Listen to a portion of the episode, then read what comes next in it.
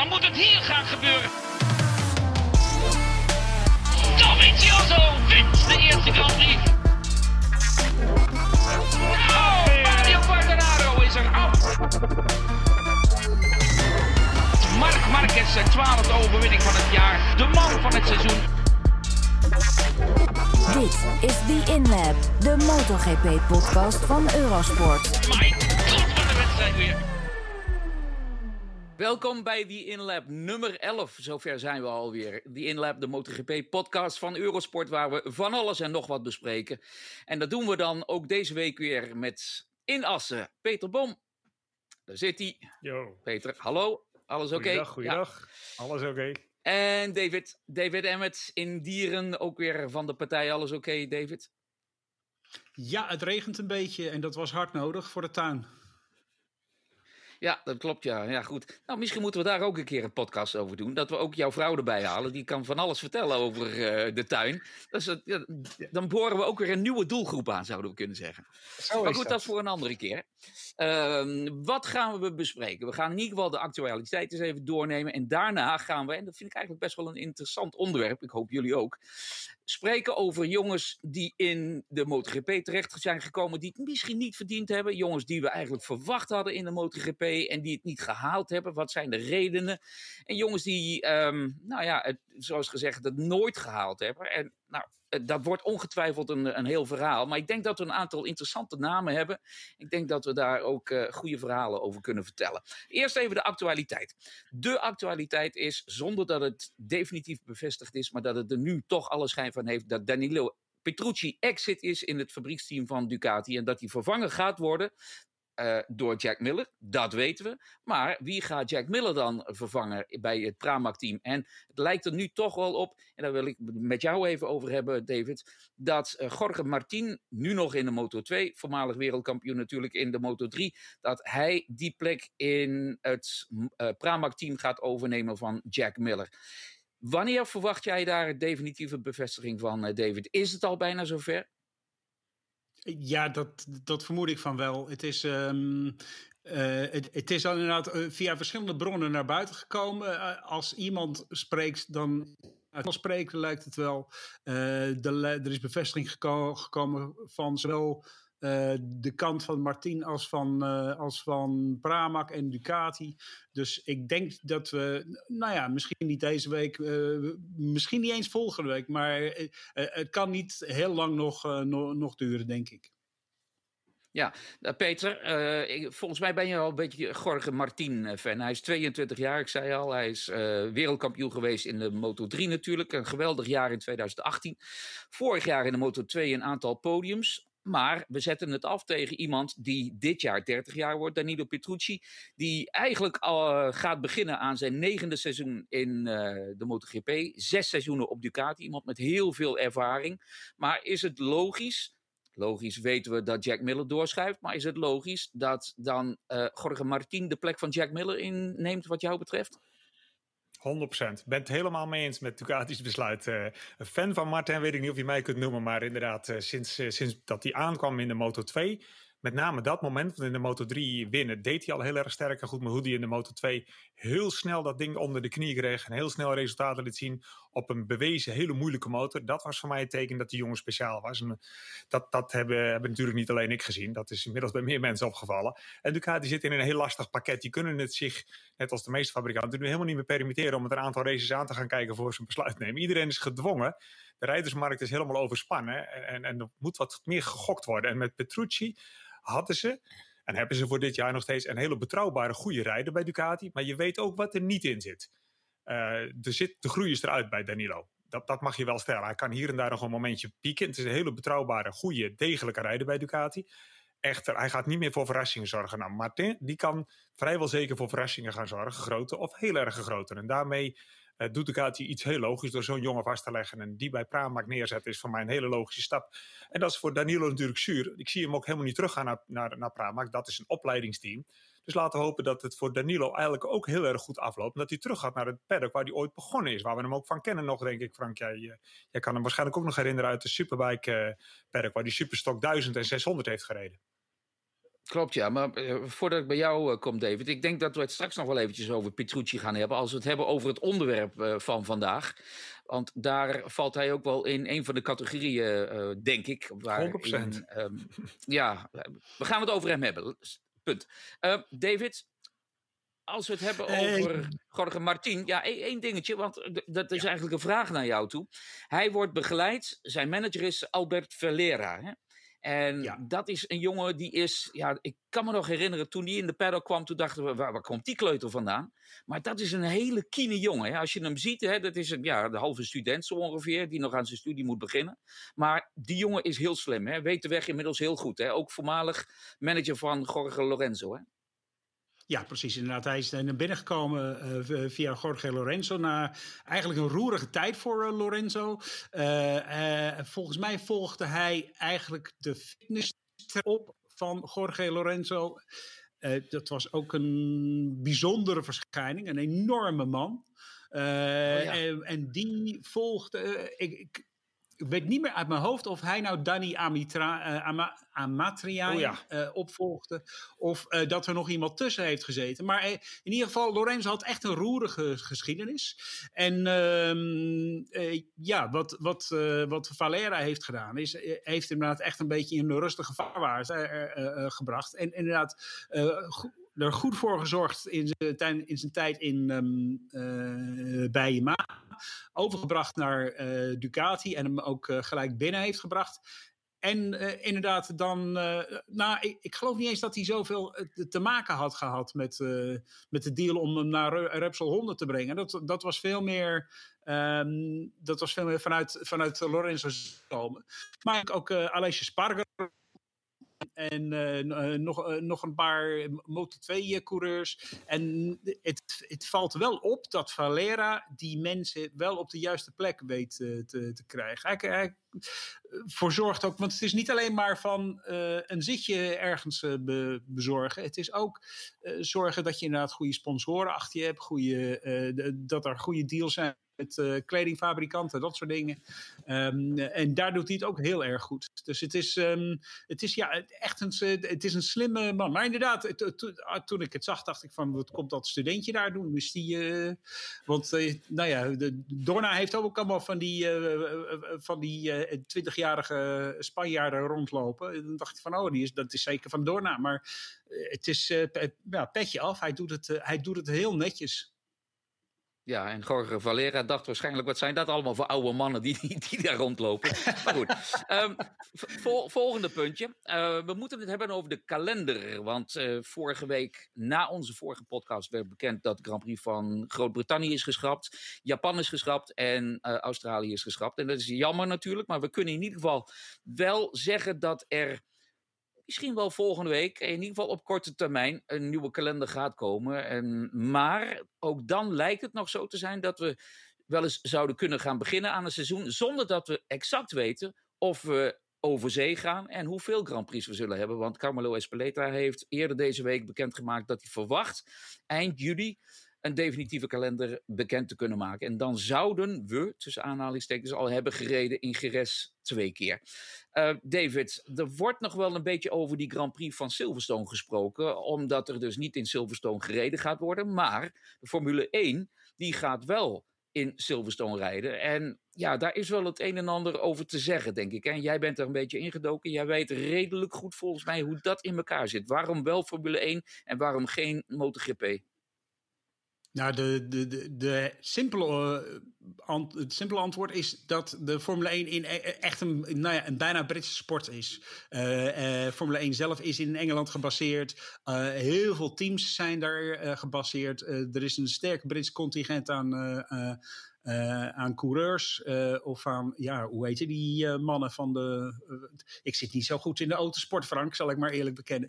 Maar um, het is echt heel, een heel erg Britse sport. Het is ook de, de British Racing Drivers Club is de eigenaar van het circuit. Um, dus dat, het circuit zelf is echt nou ja, bijna de bakermat van de, van de Formule 1 in, in Groot-Brittannië. Dus het is heel logisch dat de Formule 1 um, daar gaat rijden. er wordt ook gereden zonder, zonder toeschouwers. Dus dat betekent geen inkomsten van, van, kaart, van, het, van de kaartverkoop. Um, ik denk dat Silverstone moet echt kiezen. Ze moeten kiezen tussen Formule 1 en de MotoGP. Dus dat kunnen ze niet allebei zonder toeschouwers doen. Uh, dus dat, dat scheelt ook al een slok op een borrel. En je hebt ook nog het probleem dat uh, mensen het kanaal over moeten steken. En dat is een, ten eerste een logistiek probleem. Want je hebt inderdaad al die, uh, al die, al die vrachtwagens vol met spullen die heen en weer moeten. en bij de Formule 1 is dat nog veel meer dan bij de, bij de MotoGP. je hebt ook al die mensen. En terwijl alles in Europa losser wordt, geldt dat niet voor Groot-Brittannië. Omdat Groot-Brittannië nog steeds het, het ja, uh, worstelt met de gevolgen van, uh, van de coronavirus. Ehm, voor bijna, nou ja, na, ik geloof half juli, juni mogen wij op het vasteland hier bijna overal naar binnen. maar er zijn twee landen die nog uitgesloten zijn. Dat is um, Zweden en Groot-Brittannië. daar geldt nog steeds van dat je 14 dagen moet isoleren als je het land ingaat en het land uit. En dat maakt alle vervoer van mensen en van materiaal heel erg moeilijk, heel erg lastig. Ja, en over, jij noemt Zweden, maar Zweden, daar hebben we ook, dat zou je misschien niet zo snel zeggen, want er zijn geen uh, Zweedse Grand Prix-coureurs, maar ook dat heeft misschien nog wel gevolgen voor ja, de MotoGP-wereld. Dat, we, dat er geen mensen uit Zweden kunnen komen. Ja, iedereen staat op uh, Eulins uh, tegenwoordig. Uh, ik had iemand op Twitter die zei, van, van mij, die zei tegen mij dat ze. een Zweed die zei ze waren helemaal verbaasd eigenlijk. en trots ook dat Zweden zo'n belangrijke rol in de motorsport is komen te spelen. Door inderdaad die Eulins, door die, door vering. Maar dan weet inderdaad Peter misschien ook, ook wel meer. Want hij kent inderdaad meer die, die, die technici meer, meer dan ik. Maar inderdaad, het zijn ook veel Britse technici bijvoorbeeld. Ook weer een probleem. Maar het is echt inderdaad een belangrijk Zweeds bedrijf. Ja, als Eulens arriveert in de perk, dan komen er twee gigantische vrachtwagens aan die ze in de hoek neerzetten. En daar zit een stroom uh, met technici die daar werken, die dan gestationeerd worden, uh, die als uitvalsbasis de Eulens truck, de werkplaatsen gebruiken. En, als, en daarvoor dan, dan uh, zich verdelen over de pitboxen van de teams waar Eulens contracten mee heeft voor de ondersteuning. Echter, uh, het is een Zweeds bedrijf. Ik ga er ook echt vanuit dat de vrachtwagens in Zweden staan. Daar vindt ook de ontwikkeling en de hardware, dus daar wordt alles gebouwd en gedaan. Maar uh, ze zijn in mensen, zeg, menselijk gezien zeg maar, in aantallen zwaar in de minderheid te Zweden. Dus wat dat betreft hoeft het geen ramp te zijn. Maar ga er maar vanuit dat alles in Zweden staat, de vrachthouders, dat al het materiaal in Zweden is. Dus ja, dat, uh, dat, dat, maakt het, uh, dat maakt het al lastig. Zo zullen er nog wel heel veel dingen boven water komen waar je niet zo heel snel aan denkt van een afstandje, maar die, die er wel degelijk toe doen als je met z'n allen naar een land wil uh, in deze periode. Ja, nou, we hopen erop dat er toch gereest gaat worden natuurlijk in juli, volgende maand dus eigenlijk al. Er wordt al wel weer gereden, hebben we ook vorige week nog gezegd. We zagen eerder deze week in Barcelona op het circuit uh, Joan Zarco. We zagen Alex Rins en we zagen de Alex Espargaro. En Joan Zarco werd bij de grens nog tegengehouden en kon alleen doorrijden omdat hij een document van Dorna kon laten zien dat hem eigenlijk als het ware een vrijbrief gaf om door te rijden naar eh, Barcelona. Maar in ieder geval, die jongens die zijn weer aan het rijden. Een technische vraag, Peter. Iets waar alle teams mee te maken krijgen. We weten dat in een normale situatie bij de 20 Grand Prix die gepland waren, dan hebben de meeste teams de beschikking over zeven blokken. De teams van um, Aprilia en KTM krijgen twee blokken extra. Maar omdat we dit jaar, zoals het er nu naar uitziet, uh, ja, tussen de 11 en 14 wedstrijden gaan krijgen, heeft Dorna een nieuwe bepaling uitgevaardigd. Voor 11 races zouden de coureurs uh, te maken krijgen of de beschikking hebben over vier blokken of zes blokken voor KTM en Aprilia. En hebben we meer, of hebben we veertien races, dan zouden de coureurs vijf blokken en KTM en Aprilia zeven blokken hebben.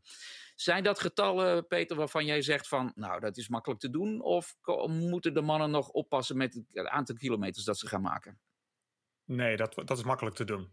Maar wat een belachelijke, wat een wat een bizarre situatie zitten we in. Hè? Dat we reglement voortdurend aan het aanpassen zijn voor een kampioenschap dat we niet eens weten hoe lang het eigenlijk gaat worden. We weten niet hoeveel kilometer we gaan rijden. En kilometers worden er extreem nauwkeurig bijgehouden bij elk onderdeel van het motorblok. We hebben natuurlijk jij en ik, we praten over een compleet motorblok. Maar binnen het motorblok zitten ook weer allerlei andere onderdelen die er wel uit mogen binnen het reglement. Zoals eigenlijk alles van de versnellingsbak en de koppeling. En alles, elk onderdeeltje, maar natuurlijk ook het hele motorblok, uh, wordt heel erg goed bekeken op kilometers, op leeftijd. En dat doen, dat doen de teams niet alleen met hoeveel kilometer heeft hij gereden. Maar ze houden ook letterlijk via de data recording, via algoritmes bij hoeveel kilometers heeft hij heel zwaar geleden. Want als ze alleen maar in- en uitlaps doen, dan leidt dat blok niet. Dus dat wordt op allerlei schalen en op allerlei niveaus wordt precies bijgehouden hoeveel keren de krukkers letterlijk heeft rondgedraaid en hoeveel keren dat hij het zwaar voor zijn, voor zijn donder heeft gekregen en hoeveel keren niet. En zo wordt voortdurend bepaald hoe fris een blok nog is en zo worden er voortdurend blokken gewisseld. En begin je op zondag op de race en op zaterdag bij je qualifying met je, met je beste blok. We gaan er dus voortdurend drie, vier blokken rond vanuit de vrachtwagen naar, naar, naar de pitbox. En de, de fabrikanten die geen concessies zijn, geen concessiefabrikant zijn, um, hebben we ook de laatste jaren ook bijna nooit problemen gezien. Nou als je problemen krijgt, als je te snelle slijtage hebt in je motorblok, dan verwacht je dat iemand in de laatste gedeelte van het seizoen een keertje vanuit de pitlane moet starten. Want dan moeten ze een nieuw motorblok pakken bijvoorbeeld. Dan krijg je daar een penalty voor. En dat was al helemaal niet zo aan de orde. Uh, dus ja, ik zie dat helemaal niet als een, uh, als een, een nadeel, een probleem of een nieuwe handicap uh, voor, voor het raceseizoen. Nee, nou, de, de, twee fabrikanten die dus die concessions hebben, KTM en Aprilia. Eentje daarvan, Aprilia, die gaan we volgende week als het goed is terugzien op de baan. Met Bradley Smith op het circuit van Misano gaan ze dan weer testen. En Alex Espargro, de andere coureur van dat team. Massimo Rivola, dat is de CEO van de raceafdeling, zou je kunnen zeggen, van Aprilia Racing. Die heeft al aangegeven dat hij bijna rond is met Alessio Espargaro voor een nieuw contract. En dat zou dan, heeft uh, Espargaro elders al gezegd, zijn laatste contract zijn in de racerij. Nou, als we het hebben over Aprilia, moeten we het op vele verzoek ook even hebben over Andrea Janone.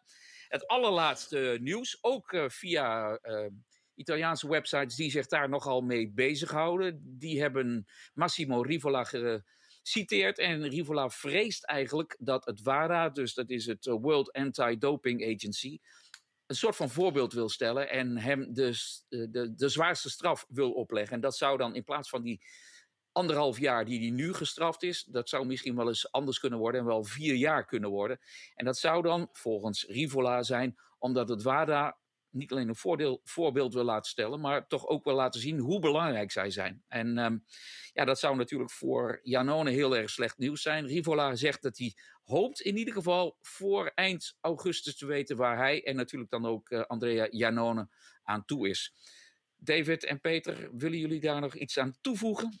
Ja, Peter? Ja, ik, denk dat, ik denk dat Danilo Petrucci voor die tijd niks bij Ducati tekent. Want die hebben wij al bijna, die verwachten wij al in het Superbike paddock op een Ducati. Uh, wat niet heel erg noodzakelijk is, daar hebben ze Scott Redding al die een uitstekende job kan doen. Ze hebben wel Chess Davies, van wie de leeftijd een beetje, of de levensduur bij Ducati een beetje uitloopt. Uh, maar ik zou Petrucci wel heel graag op een Aprilia zien. Ik denk dat hij daar ook heel erg van waarde kan zijn uh, bij zo'n fabrikant. David, jij ziet dat ook zo? Of?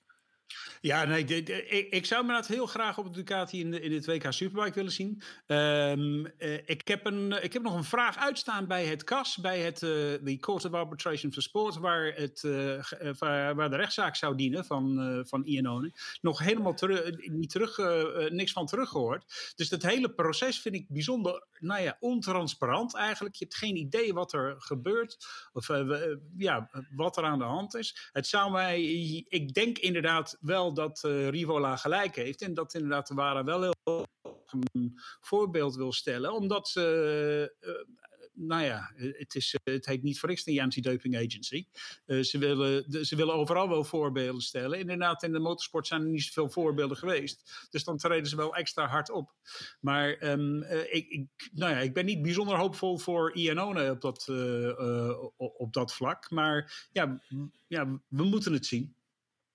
Ja, opmerkelijk trouwens ook, uh, best wel grappig vond ik, dat de afgelopen week ook zijn vorige teamgenoot, Alex Rins, zei dat Andrea Janone zijn beste teamgenoot was geweest die hij heeft gehad tot nu toe. Ook omdat Janone heel erg bereid was om hem dingen te leren en om hem te helpen, tips te geven. Uh, vond ik opmerkelijk. En anderzijds was het ook bijna een soort van sneer ook weer naar uh, Juan Mir goed, die nog een heleboel moet leren, maar die, die dus in ieder geval niet door Rins wordt gezien als zijn ideale teamgenoot. Het zou best wel eens kunnen, omdat hij misschien in de toekomst wel eens sneller zou kunnen worden dan Rins. Who knows? Maar goed, dat is voor de toekomst. Nou, uh, volgens mij hebben we er het, de actualiteit redelijk snel doorheen uh, gejast. gejast. nu komt het zware gedeelte. Uh, het zware deel. We gaan het hebben dus over de MotoGP en de klassen die eronder hangen, de Moto 2 en de Moto 3 en onderhangen, klinkt dan misschien een beetje denigrerend, zo bedoel ik dat niet. Maar dat zijn dan toch de klassen waaruit je de jonge talenten wilt voortstuwen naar een andere klasse, Moto 2 en Moto, uh, MotoGP uiteindelijk.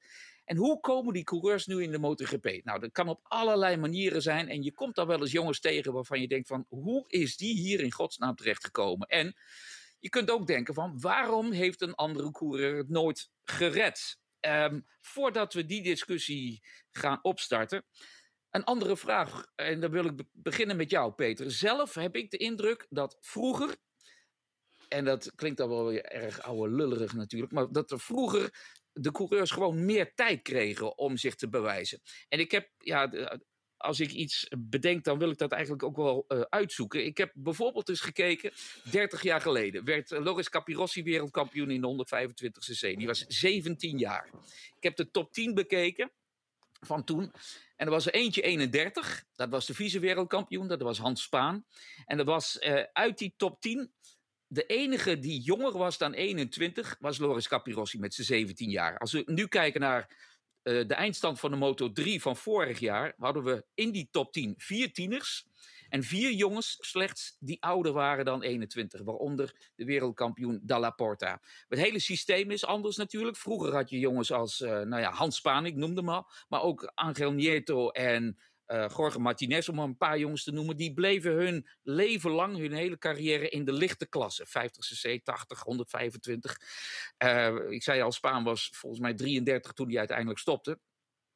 Dat kan niet meer, dat is niet meer. Uh, ja, zou je kunnen zeggen dat door die nieuwe reglementen er ook veel meer druk is om jongens ja, te laten promoveren. En ben je dan niet goed genoeg, om wat voor reden dan ook, ja, dan is het exit. Dan kun je op je 22e, 23e al afgeserveerd zijn. Hoe zie jij dat, Peter? Ja, afgeserveerd is een beetje een zuur woord. Maar als je inderdaad alleen de focus hebt op MotoGP, dan is dat wel een keiharde realiteit van met name de Moto2-klasse. Op het moment dat iemand besluit, uh, als iemand begint in de Moto2-klasse, dan ga je een heel groot risico aan. Want daarin ga je of laten zien dat je goed genoeg bent en je komt min of meer vanzelf al in de MotoGP terecht. Of je hangt er rond, hangt er rond en komt op een gegeven moment niet meer aan een plekje en moet wat anders gaan zoeken. Dat is het keiharde bestaan op het moment. Uh, het verschil met vroeger is dat, ja, dat is je, ik weet niet eens waar ik moet beginnen, Frank. Het is een gigantisch verschil in motorsport. Het karakter van de sport is gigantisch veranderd. En het is veel meer een rijderskampioenschap geworden en minder een techniekkampioenschap geworden. Mm -hmm. En er is ook veel meer concurrentie, veel meer mensen die kunnen motorracen. Het is op landelijk niveau, nationaal niveau wordt er overal aardig gereest. Het gevolg is dat je nu, uh, en ik moet zeggen, daar heeft de Dorna ook serieus een handje in gehad met de reglementen voortdurend zo te maken en bij te stellen. Uh, dat je ook minder ervaring hoeft te hebben in de kleinere klasse. Je wordt in iedere klasse weer op een andere manier belast. Hè. Daar hebben we een hele podcast over aangeweid, geloof ik, onlangs. Maar in de Moto 3 bijvoorbeeld, daarin wordt direct duidelijk of jij uh, ballen hebt en of je talent hebt. Maar je hoeft nog niet te veel te kunnen nadenken het moment dat je naar de Moto 2 gaat, dan moet je er ineens wat nieuws bij leren. Dan moet je opnieuw leren racen met een veel zwaardere motor, met dikkere banden, met veel meer sliden. Dan moet je leren omgaan met de, met de techniek. En dan moet je al een klein beetje onder druk kunnen werken. En bij de MotoGP komt alles op een extreem hoog niveau op je af. Is het heel erg zwaar op allerlei uh, gebieden.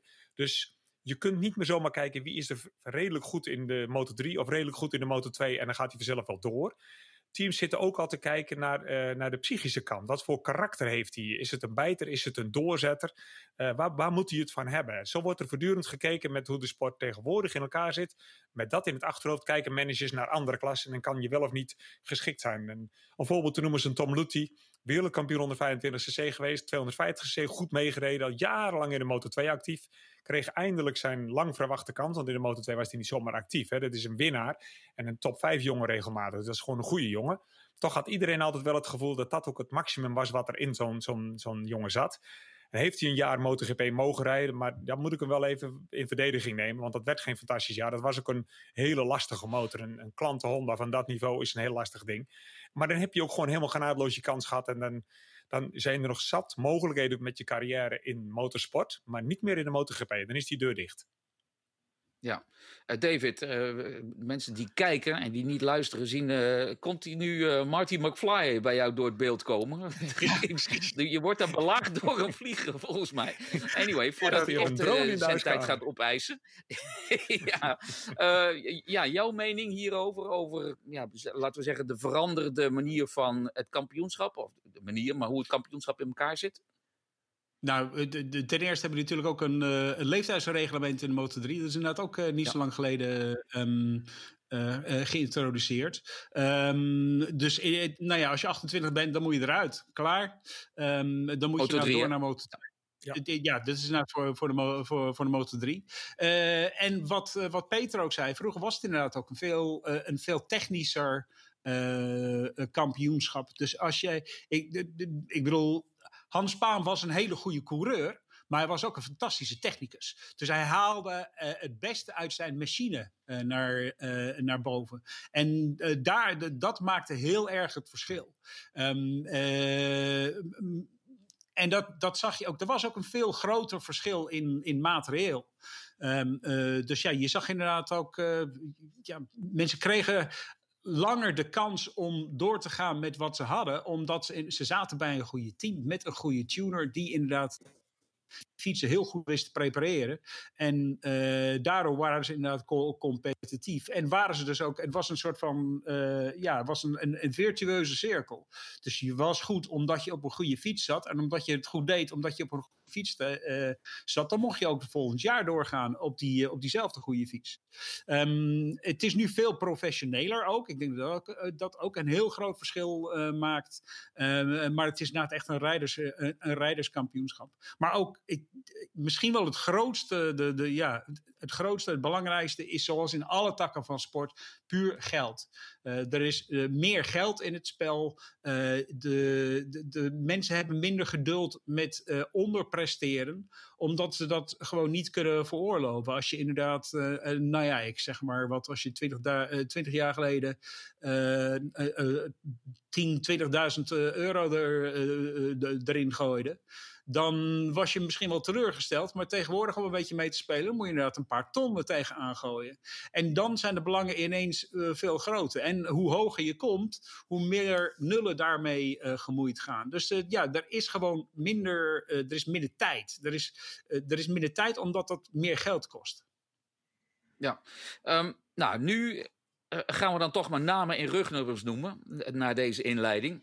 Uh, ik heb een, de, de, mannen een lijstje gestuurd en we hoeven ze niet allemaal te noemen. Maar er zijn natuurlijk jongens van wie, van wie je denkt van ja, dat wordt er één. En die moet gewoon doorstomen naar de MotoGP. En misschien zelfs wel de Moto2 overslaan, zoals Jack Miller heeft gedaan. Zonder titel trouwens, hè, dus op zich ook al uh, opmerkelijk. Je hoeft geen wereldkampioen te zijn om door te gaan natuurlijk.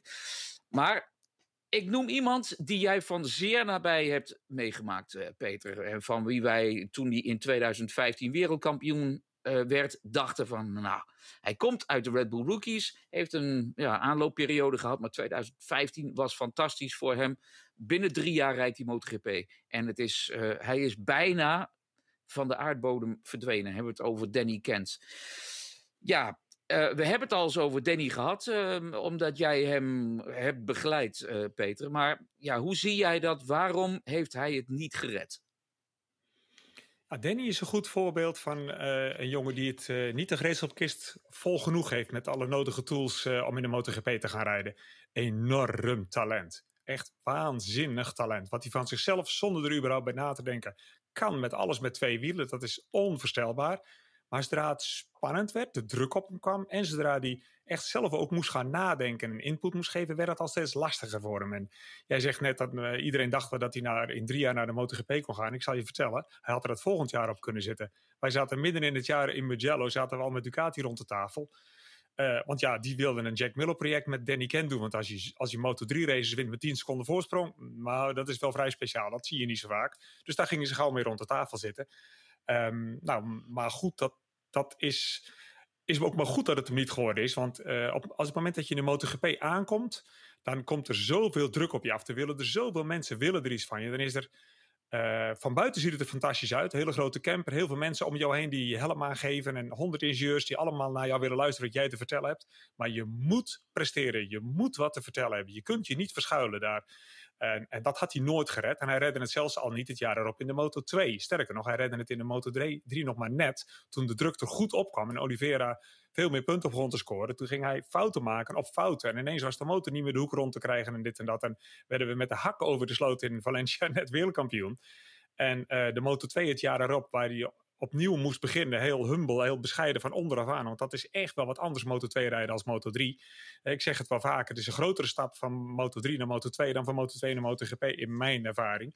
En die stap heeft hij nooit kunnen maken. Hij heeft nooit de rust genomen en de, en, en de zelf en de intelligentie gehad om zelf te gaan leren, opnieuw te leren rijden met zijn grote motor. Dus Danny is een voorbeeld van een jongen die hoe ver je kunt komen als je belachelijk veel talent hebt, maar niet zoveel tussen je oren hebt zitten ja, dat, dat is, dat is nou de reden. je vroeg mij waarom het bij Danny ja. daar misgaat. Nou, dat is hem. Daar, daarin is hij een heel extreem voorbeeld. Nou, dan wil, dan wil ik het, uh, het, het, bruggetje maken naar iemand anders. Uh, als je zegt van uh, misschien niet voldoende, laten we zeggen, geestelijke of mentale bagage. ik noem één naam, Romano Fenati, David. ja, Fenati is ja, is echt boeiend. Ook weer inderdaad ongelooflijk getalenteerd. Ik denk dat het, het verschil met Danny Kent... Bij Danny Kent die was heel ver op zijn talent gekomen. Die had nooit wat hoeven doen, want hij was gewoon beter dan de rest. En dan op een gegeven moment kom je op het niveau... waar uh, je inderdaad iets meer moet kunnen... dan alleen maar verschrikkelijk hard rondrijden. Fanati is een... Uh, nou ja, Fanati heeft één grote vijand en dat is Romano Fanati. Uh, die weet zichzelf genadeloos in de weg te rijden altijd. Um, ook weer interessant, een beetje moeilijk familiegezinssituatie. Uh, Hetzelfde verhaal met, uh, met, met Danny Kent ook. Um, Fanati was gelijk snel. Het was, wat was het? Zijn tweede... zijn tweede, dat hij, dat, ja, precies. Op, op indrukwekkende wijze ook. Echt op indrukwekkende wijze. Um, maar het, ook iemand die inderdaad moeilijk met kritiek om kan gaan. Moeilijk met um, uh, altijd zijn zin door wil drijven. Altijd ruzie maakt, ook binnen het team. De, de, het is altijd iemand zijn schuld. Um, is moeilijk te hanteren. Uh, ja, Danny Kent was, was een heel andere persoonlijkheid komt er gewoon op neer van, ja, je moet binnen dat team kunnen werken. Je moet inderdaad gewoon kunnen luisteren en kunnen leren. Uh, Danny Kens, die, die, die, van wat ik gehoord heb, ook van, niet alleen maar van Peter, maar ook van, uh, van, van andere mensen die met hem gewerkt hebben, die zegt van, ja, die, die, die stak zijn hoofd in het zand, zeg maar. Die wilde gewoon niet luisteren. Die nam ook gewoon alles op als een soort van belediging. Um, Romano Fanati ontsteekt in woede als je er wat tegen hem zegt, of als het niet naar zijn zin gaat, of als je wat ziet. Je ziet ook, nou ja, dat dat beroemde incident op, uh, op Misano is Misano. Uh, ook. Ja, ja, op Misano, dat, dat, dat is ook wel heel typisch, vind ik dat. Um, het was echt een, een, uh, een verlies aan zelfcontrole. Wat, wat hij deed was niet eens zo verschrikkelijk slecht. het was heel erg, ja, het was heel dom vooral. Um, uh, maar hij liet, zich, hij liet zich helemaal opwinden door Stefano Manzi, die als een idioot zat te rijden. Um, uh, hij, ja, hij knijpt in de rem. Hij knijpt niet heel erg hard. Kijk, als hij hem eraf wil gereden, had willen rijden, dan had hij hem er gewoon afgereden. Dat, was, uh, dat had hij op een heel andere manier gedaan. maar het was zo'n ongelofelijke dom.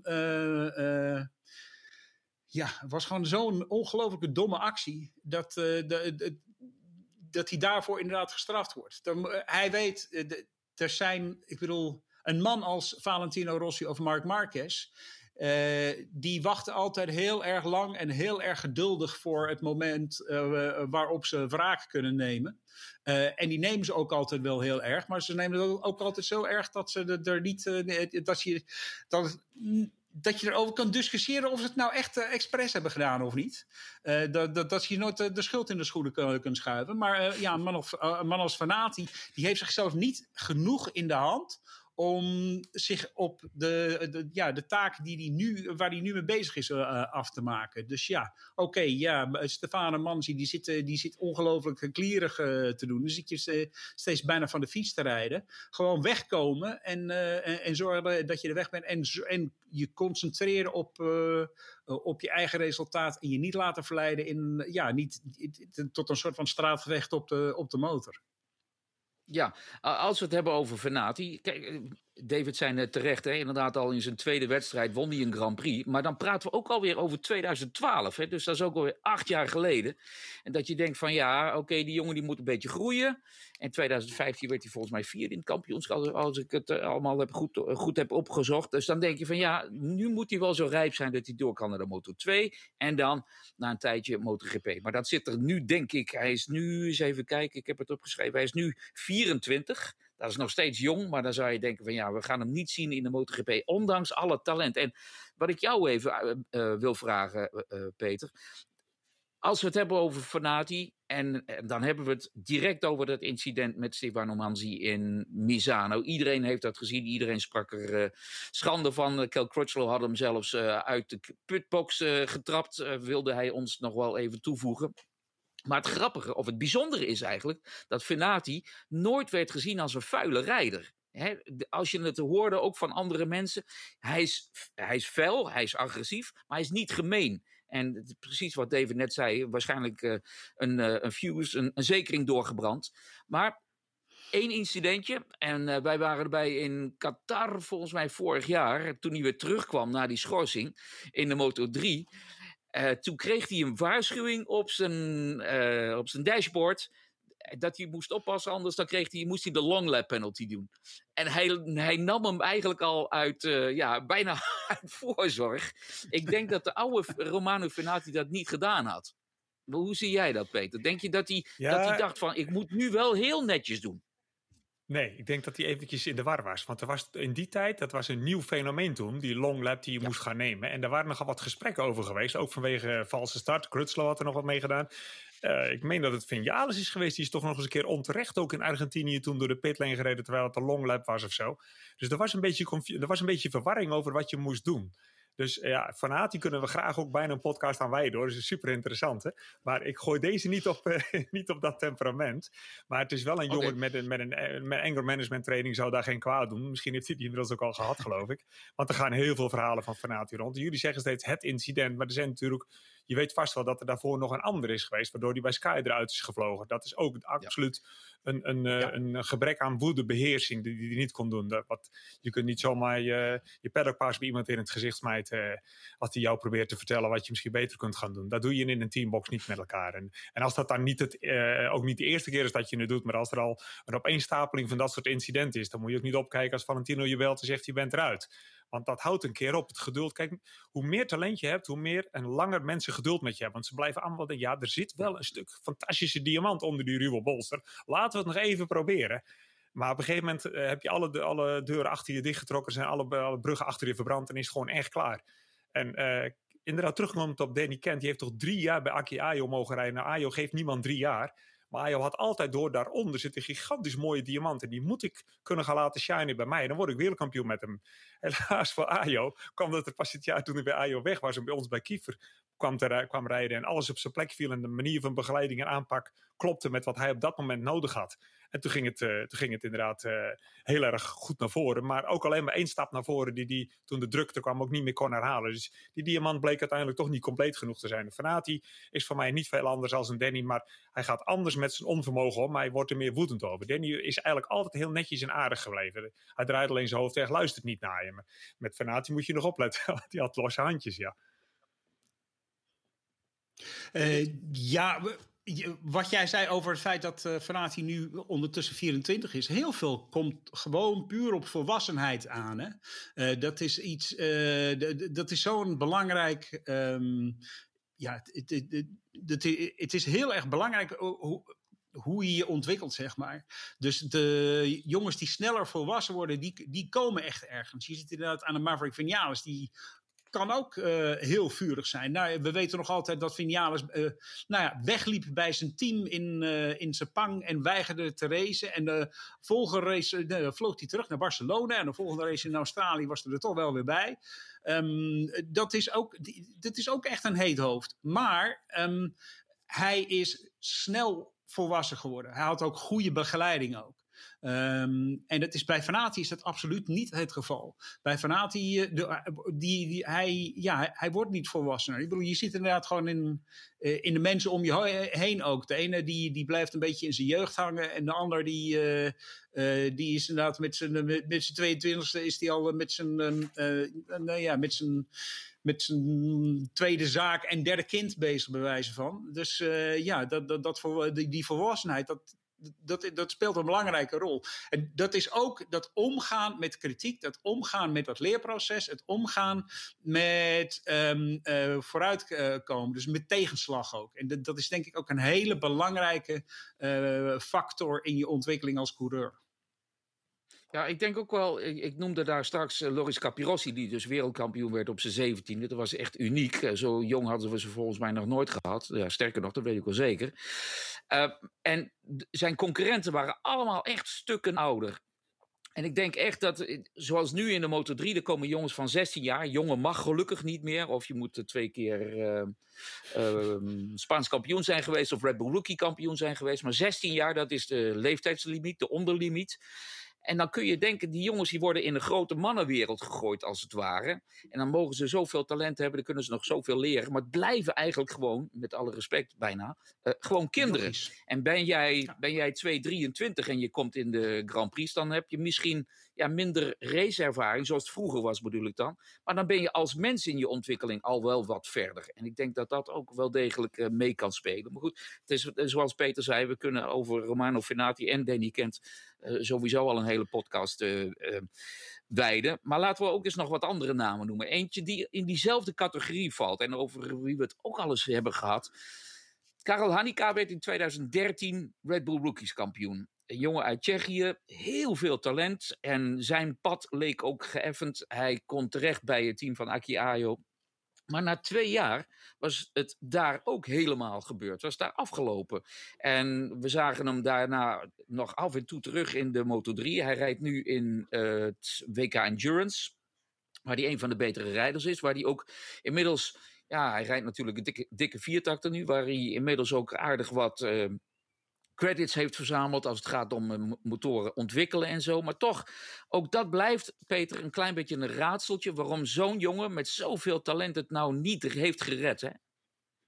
Ja, als, als ik mag categoriseren, Frank, dan gooi ik hem in dezelfde, in dezelfde mand als Romano Fenati. Die heeft ook absoluut een probleem, uh, Karel Hanika.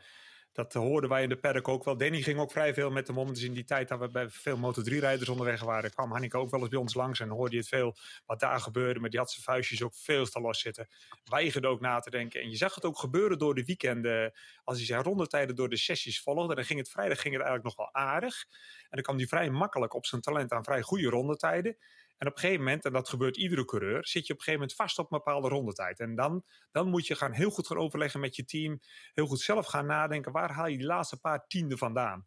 En dat lukte hem nooit. Wat hij altijd deed, wat je hem zag doen, was iedere keer weer hetzelfde. Gewoon nog later remmen. Nou, dan komt de rondetijd al helemaal niet, want vervolgens sta je stil. En vervolgens ging hij een ongeluk maken. Want dan ging hij er of eens eentje afvallen, of als het moest maar met z'n vieren. Maar op vrijdag al vrij snel een vrij goede tijd rijden. Het hele weekend niet meer sneller kunnen gaan. En dan beginnen met crashen. Die had mega veel crashes. Dus uh, op een andere manier als Fenati had hij ook net zo goed een, een soortgelijk probleem. Een beetje uh, woede en niet om kunnen gaan met de druk. Uh, alleen maar om kunnen zetten in boosheid en niet, in, niet om kunnen zetten in oké, even een stapje terug, kalm blijven. Oké, nu gaan we die stap doen, nu gaan we die stap doen. Want er, jij zegt het eigenlijk, ik heb het jou min of meer horen zeggen net Frank, die jongens worden gedwongen om heel vroeg volwassen te worden heel vroeg met heel veel druk om te gaan. Dus dan is begeleiding heel belangrijk. Wat je dan nog wel eens ziet bij jonge coureurs is dat de ontwikkeling eventjes blijft hangen. Dat is natuurlijk niet een mooie lineaire ontwikkeling dat ze iedere week weer, weer een paar tienden sneller gaan. Soms kan een jongen heel erg goed aankomen aan het begin van het seizoen. Een paar hele goede races doen en na een half jaar blijven hangen.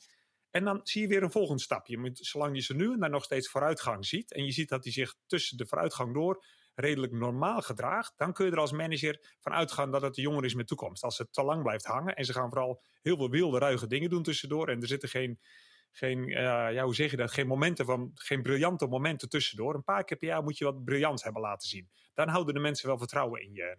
En ja, dat, dat, is, dat is een beetje hoe kenners naar, naar, naar, de, naar de rookies kijken. Jongens die uit de rookies komen. Want we weten allemaal wat er op ze afkomt. En dat is, dat is niet mats hoor. Nee. David, eh, ik moet eerlijk zeggen, ik heb Karel Hanika nooit gesproken. Heb jij hem wel eens eh, in de flash meegemaakt? Ja, ik heb hem inderdaad een paar keer gesproken, niet veel, maar inderdaad wel een paar keer. En hij kwam altijd eerlijk gezegd een beetje onverschillig over, zeg maar. Hij was meer geïrriteerd dat er, eh, dat er een journalist was die, eh, die hem wat vroeg dan, uh, dan iets anders. Ehm, maar dat heb ik inderdaad, geloof ik, een paar podcasts terug ook al gezegd. Van Peter Clifford, de baas van de Red Bull Rookies. Die heeft gezegd van Karel Aneka, ik heb nog nooit zo'n getalenteerde rijder gezien. Maar inderdaad, het is, het is echt die volwassenheid wat hem toen de das om heeft gedaan. En het is misschien ook wel, jij refereert steeds aan Loris Capirossi, Frank. Het is natuurlijk ook zo dat uh, vroeger was het zo dat je begon met racen als hij misschien 16 of 17 Dat was de eerste keer dat je, de, de, dat je echt begon. En tegenwoordig is het zo nou ja, je begint met rijden als je drie uh, bent uh, en nog net balans kan houden. En je gaat al racen als je, nou ja, vijf, zes bent. Um, dus het is een compleet ander, ja, het is een compleet ander pad. Het is ook een compleet ander, uh, ander ja, leeftijdstraject.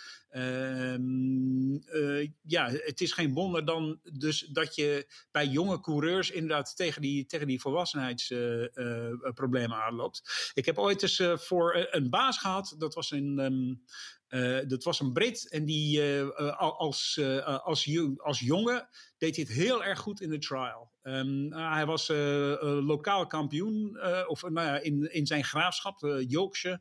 Uh, hij had ook wel uh, op nationaal niveau kunnen, uh, kunnen gaan trialen. En hij, maar ja, het probleem was altijd geld. Dus hij ging naar zijn, naar zijn motorzaak toe en vroeg van, ja, goh, wil jij me niet sponsoren? Want volgens mij heb ik wel talent. En die, en die zaak die zei van, ja, je hebt heel veel talent, maar kom maar terug als je 18 bent. Hij was op dat, op dat moment geloof ik 15, 16.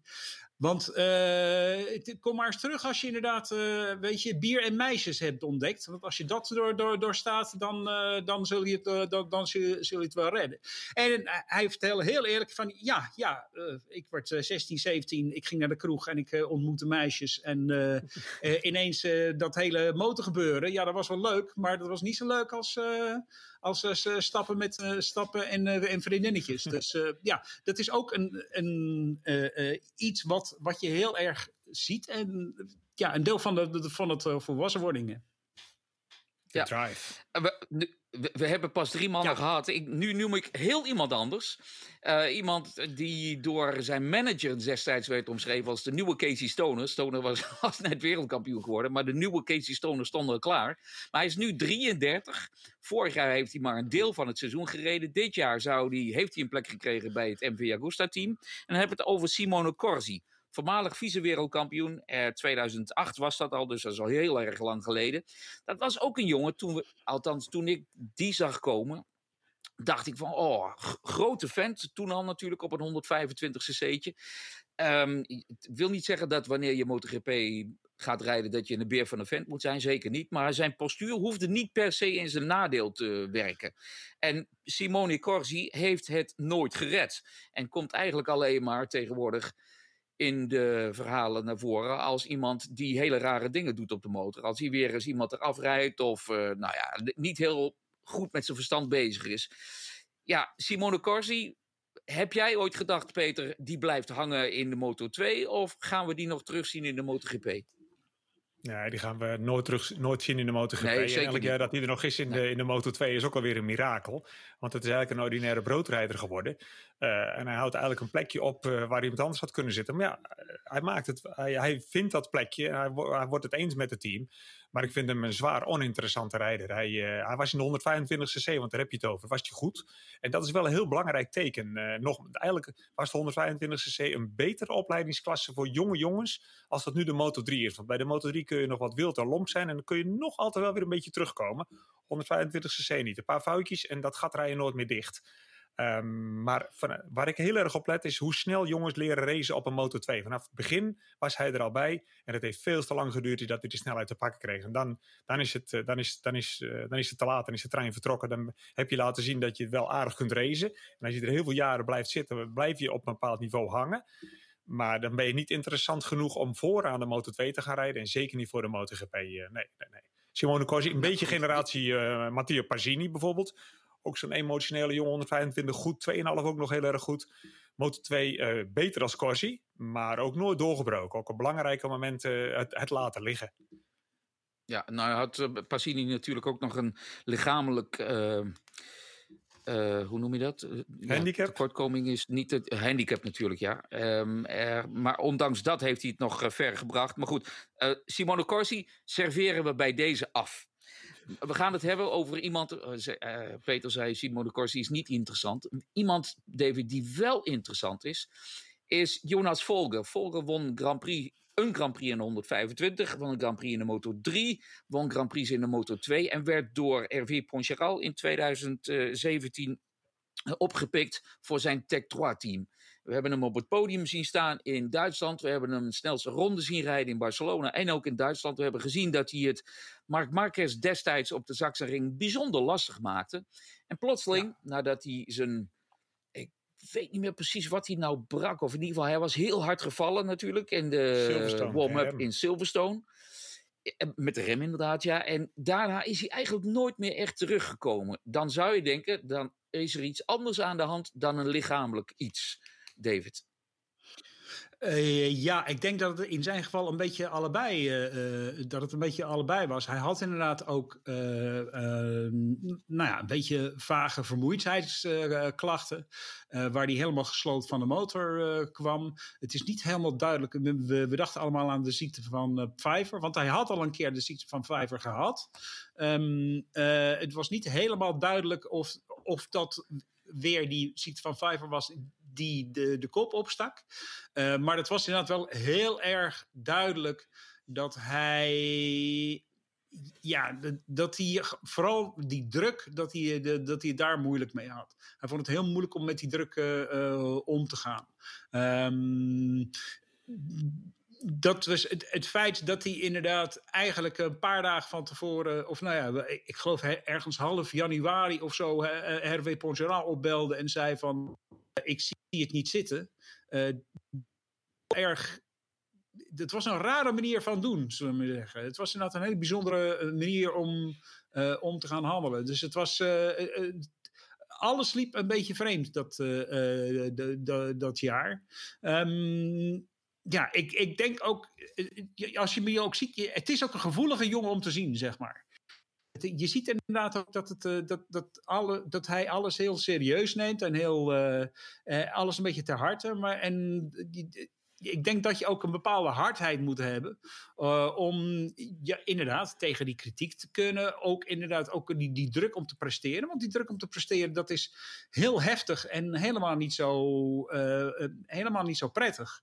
Um, je, je moet daar heel erg tegen kunnen. En ik heb niet het idee dat dat Volker dat, dat, uh, daar goed mee is, mee is omgegaan. Het is wel jammer, want inderdaad, nou ja, hij is gewoon helemaal. Ik geloof dat hij eh, bezig is met misschien in het IDM te gaan uh, rijden. Um, maar ja, zijn hele carrière is, is gewoon over. En het is een enorm, het is echt een hele getalenteerde rijder. Maar ja, als je die talent niet in resultaten om kan zetten, dan heb je er ook niet zoveel aan. Ja, het was wel bijzonder. Misschien, uh, Peter, dat jij hem ook nog wel een beetje kent, omdat hij ook wel een beetje omging met de jongens uit uh, zeg maar de, de 125. Maar goed, een ander ding daarover. We, we, zagen dat hij natuurlijk terugkwam als testrijder bij Yamaha in 2019. Daar werd hij met open armen ontvangen door Valentino Rossi en Maverick Vinales. Want die wilde heel graag een snelle jongen. En uh, Volker werd gezien als een snelle jongen. Dat wisten we natu natuurlijk ook. Sneller dan Nagazuka bijvoorbeeld, de testrijder van Yamaha in Japan en Nozane. Maar toch, aan het eind van vorig jaar werd hij bedankt voor bewezen diensten. Ook omdat men zei, en Lynn Jarvis heeft dat eerder in een van onze podcasts ook gezegd. Ze waren op zoek naar een snellere rijder. En die denk ik dat ze op dit moment gevonden hebben in de persoon van Jorge Lorenzo. Maar afgezien daarvan. Uh, we zagen hem, Peter, terugkomen ook vorig jaar in de racerij op een Moto2-fiets. Moto2-fiets waar hij dus, zoals ik straks al zei, toch ook Grand Prix heeft gewonnen. Maar het, het was er gewoon niet. Hè? Kan dat dan zijn omdat het heel lastig is om terug te komen in een klasse waar je nou, al een tijdje niet in hebt gezeten? Of omdat je die die knop niet meer om kunt zetten. Want we zagen ook dat Bradley Smith het best wel lastig had. Hè? Testrijden van april, ja, een paar uh, optredens gedaan in de Moto 2 kwam er ook niet aan te pas. Ja, dat wil je, dat wens je eigenlijk niemand toe. Om even met een wildcard in de Moto 2 te starten, Frank. Zelfs al heb je er al in gereden, dat, dat is zo'n genadeloze klasse. Dus dat was al een. Nou, ik, zeg niet, ik ging bijna zeggen een kansloze missie. Maar dat was een missie waarbij, we, waarbij je nooit te veel moet verwachten. Want dat, dat, maar het geval Volker is wel heel interessant. Want dat is ook weer zo'n zo'n ruwe diamant. Waarvan heel veel mensen jarenlang hebben gezien. Als dat er maar een keer uitkomt. Wat kan die jongen eigenlijk heel veel? En in tegenstelling tot Fenati en Danny zat hij zichzelf op een andere manier heel erg in de weg. Hij kon niet met druk omgaan. Ik heb zoveel jaren dezelfde paddock gedeeld en in de box heel dicht bij Jonas gestaan. Omdat we allebei Moto 2 reden dan bijvoorbeeld. En het was altijd weer hetzelfde patroon. Hoe minder druk, hoe harder Jonas rijdt. Heel makkelijk, heel spontaan. Zeg maar de eerste paar ronden van welke testen ook die we aan het doen waren ergens. Direct snel. En op het moment, uh, dan ga je allemaal dus op zo'n jongen letten. Dan komen er al meer journalisten bij zo'n box. En dan worden er al extra foto's genomen. En dan gaat de stopwatch een keer tevoorschijn gehaald worden. En dan gaat er iedereen met zachte banden naar buiten. En dan gaat hij bijvoorbeeld met een setje qualifiers, voor zover het aan, had je soms wel. Ging hij nauwelijks harder als gewoon na 20 ronden met racebanden. Want dan moest het gebeuren. En dan bevroor die hmm. fysiek, bij wijze van spreken, letterlijk bevroor die. En kon die het niet meer waarmaken. En dat zagen we ook in zijn carrière in de Moto 2. En eh, dat is wel, ik snap ook heel goed dat Yamaha hem direct op het oog had uh, als ideale testrijder. Want als je uit de Moto 2, zoals de Moto 2 toen gereden moest worden, past je heel goed op een Yamaha met je rijstijl. Um, dan haal je heel veel druk bij iemand weg. Want uh, testen met de MotoGP, dat is een kleine familieaffaire, zeg maar. Met een, met een klein team, afgesloten box, meestal helemaal geen pers erbij. Dus dan gebruik je het beste van wat de jongen nog wel kan. En waar die niet zo goed in is, dan belast je hem niet op. Maar ja, ik heb ook het idee dat ze hem vooral hebben laten vallen. Omdat ze wel een waanzinnig veel betere testrijder konden krijgen. Want het was eigenlijk een hele logische testrijder voor je maar. Maar als, als Lorenzo je belt en die zegt, joh, dat ding past er maar eigenlijk nog niet zo gek. Kunnen we dat niet nog eens overdoen stilletjes? Dan zeg je geen nee. Dus ja, dat was pech voor Jonas. En nu zit hij uh, in Duitsland te wachten tot het IDM start. Dat is wel even een ander, uh, een ander leveltje, ja. Stapje terug. Absoluut, ja. ja. Misschien toch ook, hè, als we het hebben over ja, hoe, hoe lastig het is uh, om op jonge leeftijd allerlei dingen mee te moeten maken. Mee te moeten maken tussen aanhalingstekens. Hij werd ook heel vroeg vader. Hè. Volgens mij heeft hij ook, nou ja, in ieder geval geen relatie met de moeder eh, van zijn kind. Maar als jij, volgens mij was hij 21 of zo toen hij vader werd. Misschien zelfs al wel jonger. Ja, dat uh, hakt er ook wel redelijk in, denk ik. Ik ben heel benieuwd of hij zijn mojo, om het zo maar te zeggen, eh, terug gaat vinden in het IDM. Zit daar in ieder geval bij een goed team van uh, Michael Galinski. Iemand die wel goed weet hoe je motoren snel moet maken. En iemand die goed weet hoe je hard moet gaan met motoren rijden. Nou, dat is Jonas Volker. We hebben nu een paar namen genoemd. Jongens van wie we dus denken van... Hmm, daar hadden we meer van verwacht. Zijn er jongens waarvan jullie denken van... Ja, die kwam binnen met uh, hoorngeschal, maar heeft het niet gered, David? Uh, ja, ik, um, uh, ik dacht aan John Hopkins. John Hopkins heeft eigenlijk ook heel goed gepresteerd. Um, maar uh, kwam binnen, werd natuurlijk ontdekt door John Ulrich. dat was ook de ontdekker van Kevin Schwantz. heeft later ook Ben Speze geholpen. Is nog steeds echt een rots achter de hele, het hele race in Amerika. Um, Hopkins was fantastisch op een tweetakt. Uh, deed het redelijk goed op de, op de Suzuki. Maar is inderdaad eigenlijk door zijn. Um, ja, weer door dat, dat stukje volwassenheid. Want hij was ik dacht 18 toen die, um, Klopt. Uh, uh, de, toen die in de, in de 500ste binnenkwam. Maar ja, is een beetje de weg kwijt geweest. Is inderdaad uiteindelijk inderdaad ja, is niet opkomen dagen omdat hij, uh, uh, ja, uh, hij, hij, was niet beschikbaar, zullen we maar zeggen. Maar de, omdat hij inderdaad al aan de drank zat. Dus inderdaad, hij heeft echt ook weer typisch zo'n coureur die een gevecht met zichzelf uh, aan, uh, aanging. Het is wel grappig om hem nu inderdaad, want ik heb inderdaad nog uh, gesproken in Qatar, ook voor Eurosport toen, ehm, omdat hij nu inderdaad werkt met, um, met Joe Roberts. Um, nog een Amerikaanse coureur. En het is een, ja, het is een veranderd mens. Het is inderdaad echt, het is echt, nu die volwassen is, hij is inderdaad nu, wat zal die zijn, midden 30 of zo. Um, uh, het is een veel volwassener uh, iemand. Het is een hele ja, slimme iemand ook. Je ziet inderdaad, hij had heel veel. heel veel van die, van die, van die onderdelen waar, waar Peter het over heeft, al die verschillende facetten aan talenten, had hij inderdaad om heel hard te kunnen rondgaan alleen inderdaad dat stukje volwassenheid wat, eh, wat bij hem ontbrak. Dat, uh, hij, is inderdaad, hij heeft zich laten verleiden door de glamour van de, van de sport. En uh, ja, is, niet ver, heeft nooit een Grand Prix gewonnen. Is inderdaad vier keer op het podium geweest. Um, en nou ja, mij, voor mij een van de meest amusante momenten bezorgd. Toen, die, toen die Suzuki, geloof ik, ik, ik, dacht in 2006 dat eh, dat die motor, dat ze, dat ze in Qatar, geloof ik, door nou ja, de vierde blok in een rook opging. En dat hij dat ding aan de kant zette en er maar op, op in begon, begon te schoppen. Nou, we leefden er allemaal met hem mee. dus ja, ja, het is. maar het is ook wel teken dat je zoiets doet is ook wel tekenend voor je, voor je karakter en voor inderdaad het, voor, voor die volwassenheid. Ja, Scott Redding deed een keer hetzelfde trouwens, hè, volgens mij. En ook uh, Mattia Passini, hè? Nou, dan noem je een paar van die heethoofden volgens mij. Maar ja, ja en, en, voor wat betreft Hopkins, hij had niet de foute vrienden, maar hij had de foute vriendinnen volgens mij ook. Had, uh, op, op, een gegeven moment toen hij uh, fabrieksrijder was van Kawasaki, werd hij daar ook echt binnengehaald als de jongen die het moest gaan doen.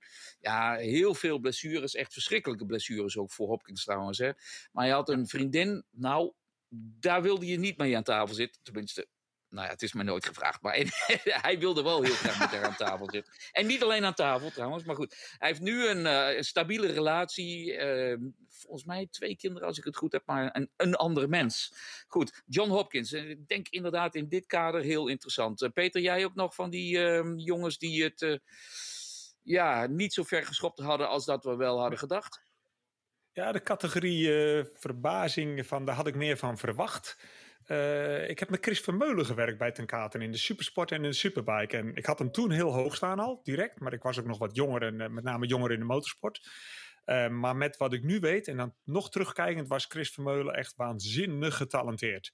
En een hele, nou had hij naast dat hij heel getalenteerd was, was hij ook ontzettend analytisch. Die kon, had je bijna geen data recording nodig. Het was mijn job, maar ik had een makkelijk leven bij hem. Want Chris hield hij gewoon de microfoon onder zijn mond en die begon alles te vertellen wat hij ervaren had, gevoeld had, wat hij geprobeerd had, wat het gevolg was van elke actie. Daar kunnen we ook weer een podcast aan wijden aan. Een jongen met zo'n analytisch vermogen had ik veel meer van verwacht toen hij naar de MotoGP ging. Um, en ik ontmoet hem nog, we spreken elkaar nog wel eens. Ja, je komt hem ook wel eens tegen. Hij werkt uh, voor de tv in Australië, komt in Europa bij een paar Grand Prix voorbij. Ja. En het is precies dezelfde doodgewone jongen die die toen was, toen hij net uit Australië ja. aankwam en de 600 cc bij ons ging rijden. Inmiddels heb je een dikke carrière achter de rug en het is gewoon dezelfde normale jongen. En waar het bij hem zeg maar misging. Maar dat klinkt trouwens, moet ik even opletten. Want ik, als ik even zo terugdenk aan wat ik er allemaal uitgooi in deze podcast. Dat klinkt nogal hard hè. Maar laten we niet vergeten dat we het over de beste coureurs ter wereld hebben. Op het hoogste niveau. MotoGP is de absolute top dat is het topje van de piramide. Daar komen natuurlijk maar weinig mensen terecht. En iedereen die er onderweg naartoe is geweest, het niet gehaald heeft, die kunnen we dan wel afbranden tot zijn sokken. Maar er is maar plek voor heel weinig mensen daar. En als ik uh, kijk waarom het bij Chris misging, dan was het eigenlijk dat was een hele stabiele, gelukkige, eenvoudige, tevreden jongen. Die niet per se alles en iedereen moest verslaan bij elk spelletje. En dat is iets wat ik wel zoek in en gezien heb bij heel veel toprijders. Dat ze een enorme drive hebben om alles te winnen. Oh, Chris was ja, nou, dan worden we toch tweede vandaag. Dus als hij niet puur op zijn talent kon doen, nou, dan werd hij gewoon tweede of derde of wat dan ook. Maar als het bijvoorbeeld regende, waar hij belachelijk goed in was, ja, dan, dan, dan hoefde hij. Dat deed hij, met, hij deed met minder inzet een race winnen in het natte als het iemand anders tiende werd of zo. Dat doet hij puur op zijn talent. Heel makkelijk, vanzelf zo. Altijd easy going. Dus als we het over iemand hebben van wie ik veel meer had verwacht, is dat Vermeulen. En het gemis wat ik daarin, eh, door reden die ik daarachter, eh, die ik dan persoonlijk daarachter zie, is het gebrek aan drive om echt, echt altijd wel weer iedereen te verslaan en de beste ter wereld worden. Chris was een heel evenwichtige, gelukkige jongen. En dat is hij nog. Dat maakt hem tot een mooi mens, maar daar word je niet zo vaak kampioen mee. Ja, hele stabiele uh, basis als het ware ook. Hè, met zijn vriendinnetje toen al. Hè. Nu ja, volgens mij ook thuis al jaren al, zijn vrouw. Uh, ja, ja, ja, van thuis ook een hele stabiele en trouwens, Ik kon het van Hopkins niet zeggen. Dat was een dikke redneck waar die vandaan kwam. Je, je, je hebt het over Hop, je hebt het over Hopkins in de regen. Oh, sorry, Hopkins. Uh, Vermeulen in de regen. Achter mij, uh, daar waar ik nu bijna naar wijs, dat is zijn enige overwinning uh, in de MotoGP met de Suzuki 2007 in Le Mans. Daar was hij echt briljant, briljant inderdaad. Ja, ja. Maar David, jij wilde ook iets toevoegen. Oh, één ding voordat ik jou het woord geef. Sorry, David. Peter zei net dat hij zo analytisch was, hè, Chris Vermeulen. Ik had ooit een Ach, interview oh, met uh, Nobu Aoki, de testrijder van Suzuki. En die zei, want die testte toen ook dingen natuurlijk voor uh, Vermeulen en voor Hopkins. En die zei toen al, uh, wel interessant in dit licht ook. Chris Vermeulen zou een hele goede testrijder zijn. Nou, dat is eigenlijk een beetje een onderstreping van ja. datgene wat Peter net zei. Maar goed, David, jij wilde nog wat toevoegen. Ja, dat is inderdaad eigenlijk. Uh, ja, je kan ook te uh, volwassen zijn, zullen we maar zeggen. Dat is inderdaad echt ja. dat, uh, dat idee van. dat is mijn probleem. Van ja. Chris Vermeulen. Maar ik, ja, zo is dat. Anders, anders had je inderdaad ook heel wat. zaten er achter je ook allemaal van die, van die grote bekers met je naam erop, Frank. Ja. Maar, Foute vriendinnen. De, het is wel wat, wat Peter ook zei over die drive, over die ambitie. Dat, is, dat, is, dat, is, dat moet je niet onderschatten. Ik kan me herinneren dat ik met de. Nou ja, ik, ik, zal, ik zal even namen bij, hier buiten laten. Maar uh, ik zat met de vrouw van een coureur te, uh, te, te, gewoon even te, te kletsen. En die vertelde van. Ik, ja. Ze hadden inderdaad, ze hadden inderdaad thuis, thuis Monopoly zitten spelen. En op een gegeven moment was die coureur aan het verliezen. En was hij opgestaan, had hij dus dat, dat hele Monopoly-bord in de lucht gegooid. En van het is niet eerlijk. En je zit hier allemaal vals te spelen. Is een onwijs stom spelletje. En, uh, en ik had moeten winnen. En uh, was, uh, was gewoon boos weggelopen. En dat is het. Je moet, het is, je moet bijna heel. Je moet zo'n heel kinderachtig altijd willen winnen. Echt in alles. Ik denk ook dat dat voor, in een aantal zaken ook speelt van... nou ja, we hebben het inderdaad ook bijvoorbeeld over Jorge Lorenzo en Valentino Rossi gehad... in de tijd als hij bij Ducati was... he, hebben gezeten. Een van de dingen die Jorge Lorenzo zeker wilde hebben... is dat hij meer geld zou hebben van Ducati... dan Valentino Rossi had, had gehad. Gewoon omdat dat meer was. En nou ja, als het ook al uh, hadden ze inderdaad maar een tientje gehad in plaats van 10 miljoen. Dan nog had uh, Jorge Lorenzo 11 euro willen hebben en niet, en, en, niet 10 euro. Want het moet wel meer zijn. Het, moet inderdaad wel, het is altijd baas boven baas. Dat is de hele. Nou ja, dat, dat, is, dat is de sport. Dat is de essentie van de sport. Ja, Peter, jij noemde net, je hebt gewerkt met uh, Vermeulen, maar ook met Kel Crutchlow. En als je het hebt over Kel Crutchlow, ja, er zijn niet zo heel veel jongens uit uh, het WK Superbike gekomen die het gemaakt hebben. Natuurlijk uh, de wereldkampioen Spies. van 2009, Ben Spies, is doorgestoten naar de Grand Prix. Hij heeft de Grand Prix gewonnen natuurlijk in Assen. Um, ja, het is misschien ook voor hem, ook door blessures, allemaal wat minder gegaan dan uh, gedacht. Maar Kel Crutchlow, kijk, die is, gaat beginnen aan zijn tiende Grand Prix seizoen. En ja, jij zei, misschien heeft Crutchlow er wel meer uitgehaald dan, uh, dan verwacht.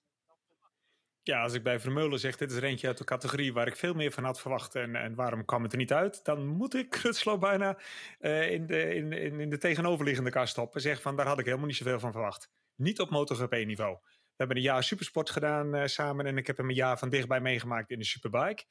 En het was duidelijk dat hij talent had. Maar ik had nooit de indruk dat hij hele bijzondere dingen deed. Maar ik was wel enorm impressed bij zijn drive, zijn wilskracht. En hij is enorm clever. Een soort van street smart. Hij kan heel snel optelsommen maken van wat hij om zich heen hoort en ziet gebeuren. Uh, was heel analytisch ook op de motor. Um, en een enorme drive. Dag en nacht bezig met de sport. Hoe kan ik sneller worden? Wat kan mij een betere coureur maken? Ja, als je dat dan ook nog eens een keer combineerde met heel veel humor, dan lagen we natuurlijk dubbel in de box en hadden we heel veel pret en reden we van, van podium naar podium. Maar dat was supersport, superbike. En MotoGP was voor mij toen de tijd, toen ik er toen naar keek, dacht ik, nou, dat is wel eventjes te lastig voor deze jongen.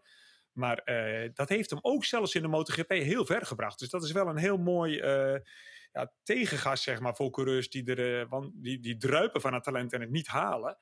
En hij, dat heeft hij zelf misschien ook wel altijd wel een beetje geweten hoor. Want hij kwam ook, het was Crutchlow die aan mij vroeg, hoe zit dat toch met Danny Kent in de Moto 2? Het lijkt wel of hij het niet wilt. Ik zei, nou ja, ik hoef jou niks te vertellen, Carl. Jij, jij, als iemand het snapt in de paddock waarom het er niet wordt met Danny, dan ben jij het wel. Dat, dat, ja, weet je, je praat er niet te veel over. Het is allemaal nog pijnlijk voor iedereen. Maar dat, dat was wel echt een enorm verschil. Uh, dus eentje uit de categorie van wie ik het niet gedacht had. En dus extra petje af, Carl Crutchlow. Hij kwam er heel ver mee in de MotoGP. Ja. Ja, wel bijzonder, hè? Want vorig jaar hadden we natuurlijk een uh, interview voor Eurosport uh, met Kel Crutchlow. En die gaf toen ook toe, hè? In 2000, even kijken, 2012, ja, 2000, Ja, 12 dacht ik. Zijn 12. eerste seizoen, eh, 11, 11, sorry, 2011 bij ehm, het team van Tech 3 bij RV Pontcharal. Dat hij na een paar wedstrijden zoiets had van, ja, dit is niet mijn kampioenschap. Ik weet niet wat ik moet, hè. Maar toch, eh, ja, doorzetten inderdaad wat jij zegt, Peter. En hij heeft het gered. En David, jij kent hem eh, ja, ook al heel lang, ook als Brit eh zijnde. Ehm, eh, ik weet niet of dat eh, direct een band eh, schept. Maar ja, datgene wat Peter net zegt over het doorzetten, het analytische. En wat mij betreft, misschien, ik weet niet hoe jij dat ziet, misschien absorbeert hij wel te veel. Heeft hij soms wel te- dat hij te veel oppikt. Ook van dingen die totaal niet belangrijk zijn. Want volgens mij onthoudt hij ook nog wel eens dingen, ook van journalisten en zo. Waarvan je denkt van dat is allemaal Ja. overbodige ballast. Maar, dat, maar dat terzijde. Maar goed, ook, ja, wel iemand die mi- misschien inderdaad meer uit zijn carrière heeft eh, gehaald dan eh, gedacht. Wat jij, eh, David. Ja, absoluut. Ik bedoel, nou ja, we moeten niet vergeten. Ja, hij is een, het is een wereld, een supersportkampioen. Het is dus een wereldkampioen. En hij heeft inderdaad ook drie races gewonnen. Ehm, maar ik denk dat zijn echte kracht is. ehm, we hadden het eerder over dat eh, het lijkt alsof mensen niet, eh, ja, geen geduld meer hebben met, met de rijders. Dat je, met coureurs. Dat je, dat je minder tijd hebt om je te bewijzen. En wat Kyle Crutchlow, waar hij heel slim in is geweest, is de ruimte voor zichzelf creëren. Want inderdaad, het was dus echt zo dat hij dat eerste jaar 2011, dat er, eh, dat- hij heeft het bijna niet gehaald. Er, er werd inderdaad gesproken over dat hij, eh, dat hij uh, Poncharal er weer eh, vanaf eh, wilde. Maar Crutchlow heeft zichzelf die tijd eh, gekocht. Ehm, eh, is inderdaad enorm vooruit gegaan. Is inderdaad eh, samen met Dovizioso, dat jaar erop, is die, eh, is die heel erg sterk eh, eh, gepresteerd. Eh, hij was ook heel boos toen eh Dovizioso ge- geselecteerd werd om naar Ducati te gaan. Is zelf een jaar later ook gegaan. Ehm, eh, zijn vader, Dek, Dek Crutchlow, ook de markante man met de snor, die, die, die herken je zo. Ehm, die zei ook tegen mij toen Crutchlow nou misschien 14 of 15 was. Eh, toen was uh, Dak Crutchlow komt zelf ook uit de racerij. Hij heeft inderdaad in de, ook in de endurance eh, gezeten. Ehm, en, en die was inderdaad ook met... hij was bezig om te proberen om sponsoren en dat soort dingen van zijn... ehm, eh, voor, voor Cal te regelen. Maar op een gegeven moment zei Cal van nou, eh, eh, weg ja, ik doe het zelf wel. En is hij zelf inderdaad eh, eh, al die sponsoring gaan regelen. En hij wist inderdaad allerlei mensen om te praten. Dat zei hij ook. En er is, ik geloof een, eh, dat eh, Jonathan Ray, die heeft het ook wel eens gezegd. Die zei van toen Cal Crutchlow eh, in, het, eh, in, de, in BSB kwam, eh, in de supersportkampioen. Uh, kwam hij ook al binnen van, hij was 16 of 17 van, ja, ja, ik, uh, ik ben een HRC-rijder, ik heb een, uh, ik heb een contract met Honda. Dus dat, dat was al, die grootspraak, dat heeft hij wel altijd weten uit te buiten. Om ja, uh, ja, hij heeft altijd weten uit te buiten om, uh, om zijn eigen carrière mee te bevorderen, zeg maar. Dus hij is zakelijk ook heel erg slim. Hij hoeft ook niet meer te werken. Ik bedoel, als je kijkt naar zijn nee. palmares, als je kijkt naar zijn, uh, inderdaad naar de teams voor, waar hij voor gereden heeft, dan snap je niet hoe die, hoe, hoe die zoveel geld heeft verzameld. Maar dat heeft hij ja. inderdaad altijd heel erg slim gedaan. Hij heeft inderdaad ook heel slim ge, geïnvesteerd. Hij zou morgen met, met pensioen kunnen en nooit meer hoeven te werken. Maar ja, het is gewoon een hele, het is echt een hele ambitieuze jongen. En die zijn hele leven ambitieus is. En wat hij ook gaat doen, dan zal, zal het ook wel slagen. Omdat hij inderdaad gewoon zichzelf zo, zal, uh, zo inderdaad zal, zal toelichten erin. Peter, als we het hebben over jongens die. Sorry, sorry David, je was nog niet uitgesproken. Nee, nee, nee, ik, ik zocht een woord, maar ik kom er niet op omdat ik een beetje buitenlands ben vandaag. Oké, okay. wat was het woord? Een scrabblewoord? In het Engels? Drie keer woordwaarde. Uh, nou kom ik er ook niet op uh, in het Engels, maar uh, ja. nou ja, we, we, komen er later nog op terug. Uh, ja, nog een paar namen die we niet zo uitgebreid moeten behandelen, maar die mij absoluut te binnen uh, schoten toen ik uh, dacht over welke jongens hebben het nu niet gehaald van wie we het gedacht hadden. Wat mij betreft Noriyuki Haga, zo ongelooflijk veel uh, talent. Maar ik denk dat bij Haga wel een beetje meespeelde dat hij niet zo heel veel van trainen hield. Eh, fysiek trainen met name. Eh, ik denk dat hij een heel goed ontwikkelde rechterpols had op zich. Maar eh, verder ontbrak het hem denk ik een beetje aan doorzettingsvermogen. Tenminste om te trainen. Want heel veel natuurlijk talent en ook doorzettingsvermogen. Carl Fogarty had ik eigenlijk wel heel graag gezien in de Grand Prix. Ik kan me nog herinneren dat hij net het podium miste. Lang geleden alweer in de 500cc. Toen had hij een soort van wildcard optreden op de Hij werd net vierde. Net, volgens mij ook omdat de Kajiva net op de laatste druppels naar de finish moest. En Neil McKenzie werd toen derde in de Grand Prix van uh, Donington. Anyway, Scott Russell, ook zo iemand, ook uit uh, de WK Superbike. Ja, wel zijn kans gehad. Hij was vervanger van Kevin Schwantz toen die ermee stopte. Dat maakte hij bekend in Assen. Daarna zagen we Scott Russell eigenlijk ook nooit helemaal gered. En James Toseland als tweevoudig WK Superbike ook naar de Grand Prix gekomen. Kwam ook ik kan me nog herinneren, dat was, dacht ik, 2000, ja, 2008, dat hij bij de eerste Grand Prix direct op de eerste rij stond tijdens de trainingen. Maar ja, hoger dan een uh, zesde plaats is hij nooit gekomen. Maar goed, dan zijn er ook jongens, Peter, waarvan jij eerder aangaf, toen we dit aan het voorbereiden waren. Er zijn ook jongens die hebben het eigenlijk niet verdiend en kregen die plek. Nou, noem eens Oh, dan namen. krijg, krijg, ik, de- krijg ik de schuld voor alle namen Ja, die we nu gaan noemen. Nee, maar, we hadden inderdaad een beetje gecategoriseerd van eh, het verrassende jongens die het wel haalden. Jongens die het hadden moeten halen en waarom, waarom halen ze het niet. En ik had er nog een categorie aan toegevoegd, die noem ik een beetje de onterecht. eh, en dan bedoel ik onterecht op basis van hun sportieve resultaten. hadden ze dat niet verdiend dat ze de MotoGP eh gingen rijden. En lieten dat daarna ook zien dat ze niet helemaal hoorden. Ja, daar heb ik een paar namen op staan. Ja, waar zullen we beginnen, joh? Ik ken er ook een paar trouwens uit de eerste hand. Maar eh, ja, Misschien moeten we zeggen, er kan recente- niet over worden gecorrespondeerd. Misschien moeten we dat zeggen. Nee, maar eentje die we allemaal nog wel herinneren. Want dat is, dat is nog eh, echt eh, niet lang geleden. Karel Abraham. Ik heb dat nooit zo goed begrepen dat hij in de MotoGP rondreed. Maar we wisten allemaal wel dat hij een, een vader had met hele diepe zakken, met veel geld. Die heeft zijn eigen circuit, schijnt het zelfs. En die heeft daarnaast nog een bedrijfje. En Karel was niet zo langzaam dat het schandalig was dat hij daar rondreed. Maar op, op basis van wat hij daarvoor gepresteerd had, had hij dat zitje niet verdiend. En hij zat daar puur omdat eh, ja, hij was de grote financiële inbreng van dat team. En daardoor race hij. En ja, die jongens hou je altijd wel een klein beetje. Jongens die er zitten om, om een aparte reden. Dat kan, is vaak geld, dat ze heel veel geld mee kunnen nemen. Maar het kan ook een paspoort zijn. Dus hebben we Johnny Hernandez ook een tijdje... eh, de Zuid-Amerikaan in de eh, rondrijden gehad. Die het in de Moto 2 zo nu en dan aardig deed. Maar niet zo dat, eh, dat, dat ze voor zijn camper, voor zover die al had, stonden te dringen om hem een MotoGP-contract te geven. Toch reed hij een paar jaar MotoGP. Puur omdat dat een interessante markt was. Dus het is vaak of geld of paspoort die bepaalt dat jij toch een, een aantal jaren die gelukkige kan zijn die daar, eh, die daar aan rondrijdt. En dan zie je eigenlijk het verschil wel direct. Dat, dat die jongens missen eigenlijk op alle gebieden al van alles. Maar het gaat eigenlijk al aan het begin mis. Ze kloppen natuurlijk al aan bij teams waar je een plekje kunt kopen. Nou, dan kom je niet naast Valentino Rossi bij Yamaha te zitten. Dan kom je al bij de satellietteams en de B-teams. Eh, binnen dat team zijn meestal minstens twee rijders. Waarvan er eentje is waar iedereen erg op hoopt.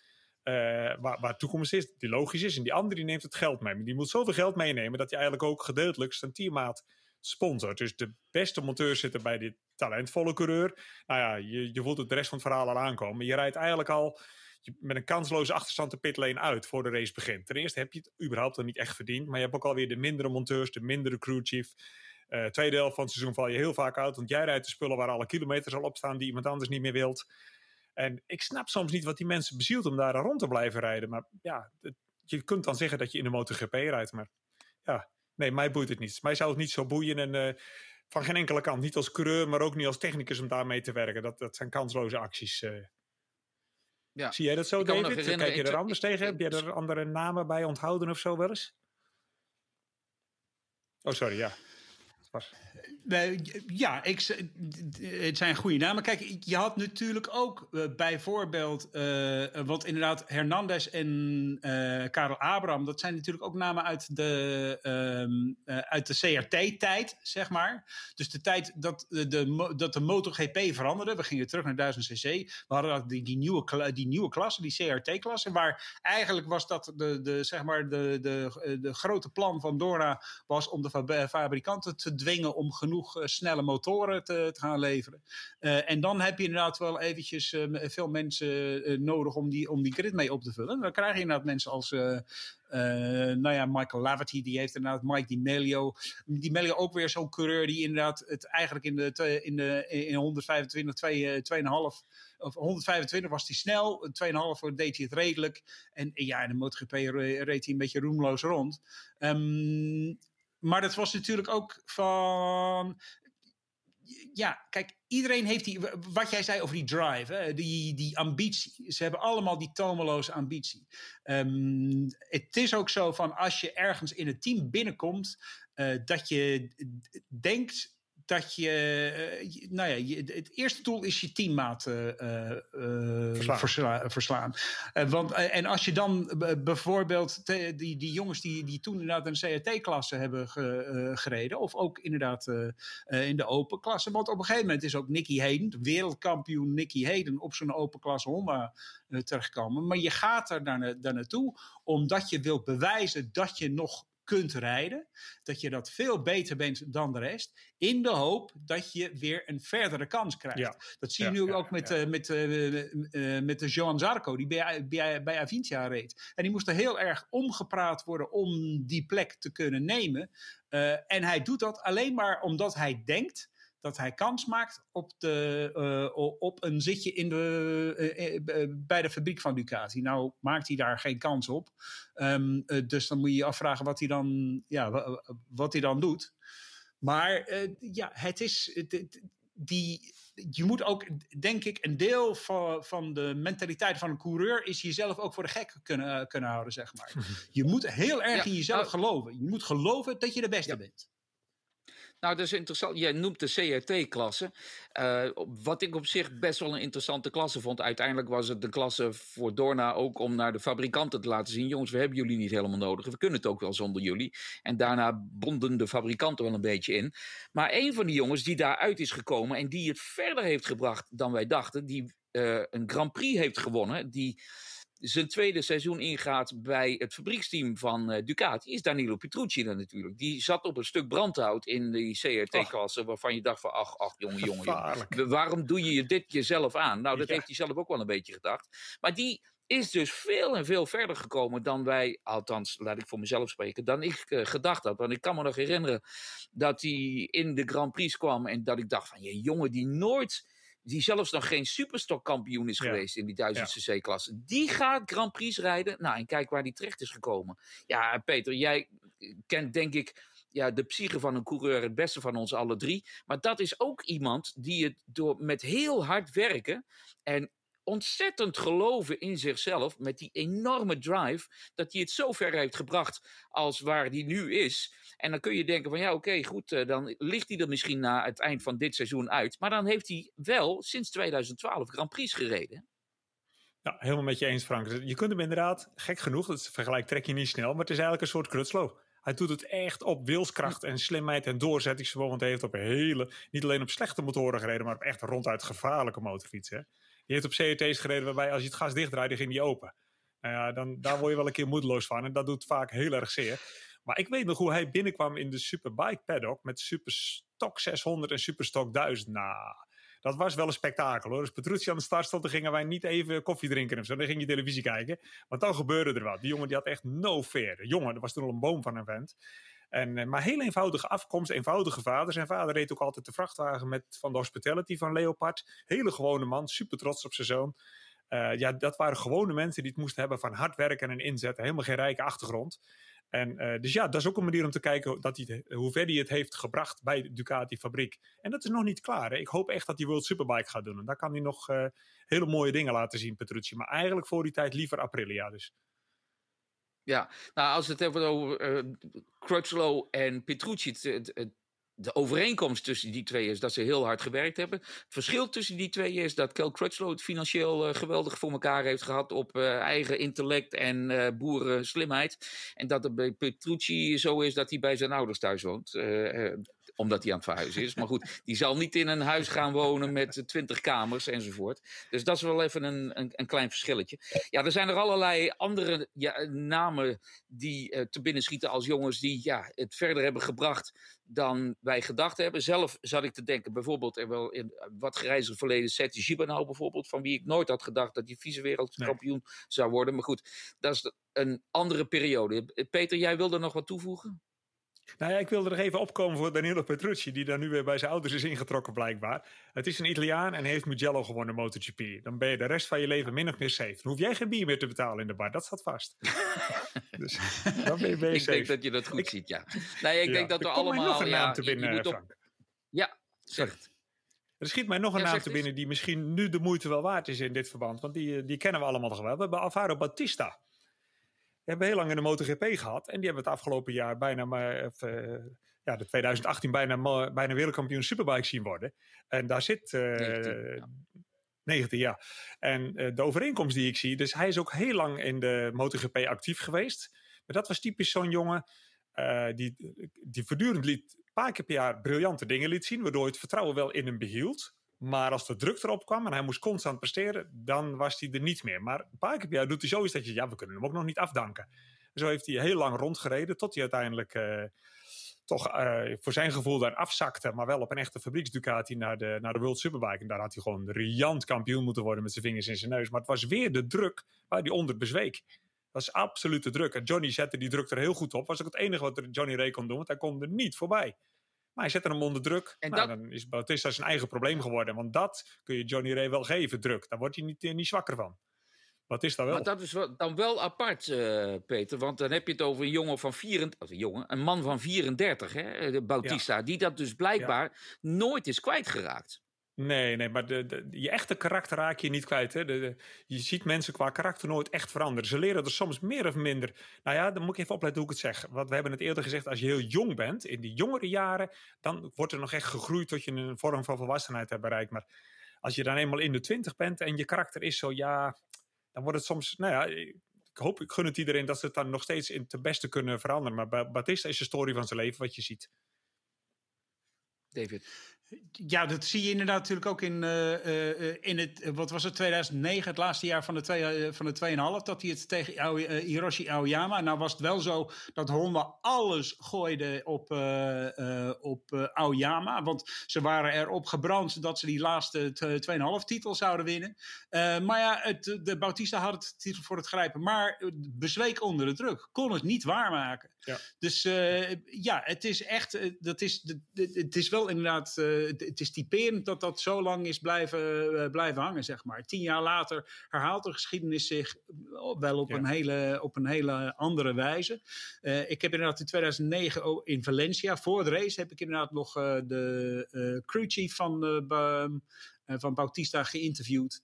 En eh, we vroegen van, eh, ik vroeg van, eh, nou ja, als hij wint, mag hij dan zijn, eh, eh, zijn, eh, zijn motor behouden als, eh, als trofee? Het is natuurlijk wel een bijzondere motor. De, eh, motor die de laatste eh, eh, titel zou, 2,5 titel zou winnen. En zijn eh, crewchief die zei van ja, ja, als hij wint, dan mag hij inderdaad zijn motor, eh, ehm, eh, zijn motor behouden. En als hij verliest, dan mag hij die motor in Brno eh, behouden. Nou, dat was er eentje dat hij, hij had geloof ik gewonnen. En had hij gevierd met een wheelie. Maar inderdaad, dat, dat was niet helemaal goed afgelopen, zeg maar.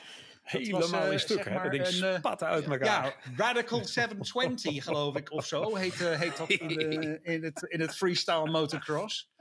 ja. Maar eh, ja, het was... hij, hij woont nog volgens mij niet eens, maar anyway, maakt niet uit. Ja. Maar jij ja. noemt iemand, eh, David. Je, je hebt het over die 2,5. De laatste eh, 2,5 kampioen, Hiroshi Aoyama. Eh, ja, je gaf al aan van, ja, Honda heeft er toen alles aan gedaan om die wereldtitel, de laatste wereldtitel te pakken. Aoyama zagen we in de MotoGP natuurlijk, na, eh, maar ook nooit gered, hè? Nee, dat klopt. Nee, maar hij had het ook heel erg. eh, ja, nou ja, hij heeft inderdaad. eh, maakte niet echt een hele goede begin daar. Eh, maar het ergste was denk ik in Silverstone. Is die, dat was de, tijd van de koude bandencrashes. Ook de crash waar eh, Valentino Rossi zijn been brak in Mugello. Eh, het was ook een beetje een raar jaar qua weer. Het was een beetje koud. Ehm, eh, en die Bridgestone-banden die, die warmden niet snel genoeg op. Dus als het een beetje koud was en je gaf een beetje te veel gas, dan kon je er zomaar af worden gespuugd. En dat, dat was ook het geval met, met um, Aoyama. Aoyama die heeft inderdaad een aantal ruggenwervels gebroken. Um, is daar nooit echt van hersteld. Uh, heeft nog wel uh, later rondgereden, ook in de MotoGP, in de, in de 2K Superbike. Maar ja, heeft nooit meer het vertrouwen gehad in zijn gezondheid om weer te pushen. Ik heb later inderdaad nog zijn crewchief ook besproken. Die zei ook tegen mij van ja, hij is gewoon, hij durft gewoon niet meer. de, dus ook dat Um, als de angst erin sluipt, dan is het ook heel snel afgelopen, denk ik. Ik denk dat je dat ook aan het ja. einde van de carrière bij Loris Capirossi ook zag. Dat hij inderdaad, hij was heel lang was hij competitief, maar op een gegeven moment was het eigenlijk al een beetje afgelopen met hem. Ja, ja. ja heel veel coureurs anyway, net mannen, een jaartje te, te veel, hè? Ja, sommigen ja. inderdaad. Eh, wij praten soms ook te lang door, want we zitten alweer anderhalf uur te kletsen. We gaan er een punt achter zetten, want eh, als ik er geen rem op zet, dan gaan we gewoon door. Dan eh, komen er allerlei namen nog weer naar boven waarvan we denken, ja, die ook. Wat een sukkel die. En hoe kan dat dat die? Enzovoort, enzovoort. we stoppen ermee. Dus ik wil Peter heel erg bedanken weer voor jouw bijdrage. Dankjewel Peter. Dankjewel David. Dankjewel, en jullie allemaal Zeer bedankt voor het kijken en voor het luisteren. Eh, laat ons weten wat je van onze podcast die in Lab vond. Als je dat wilt. En uh, graag tot een volgende keer.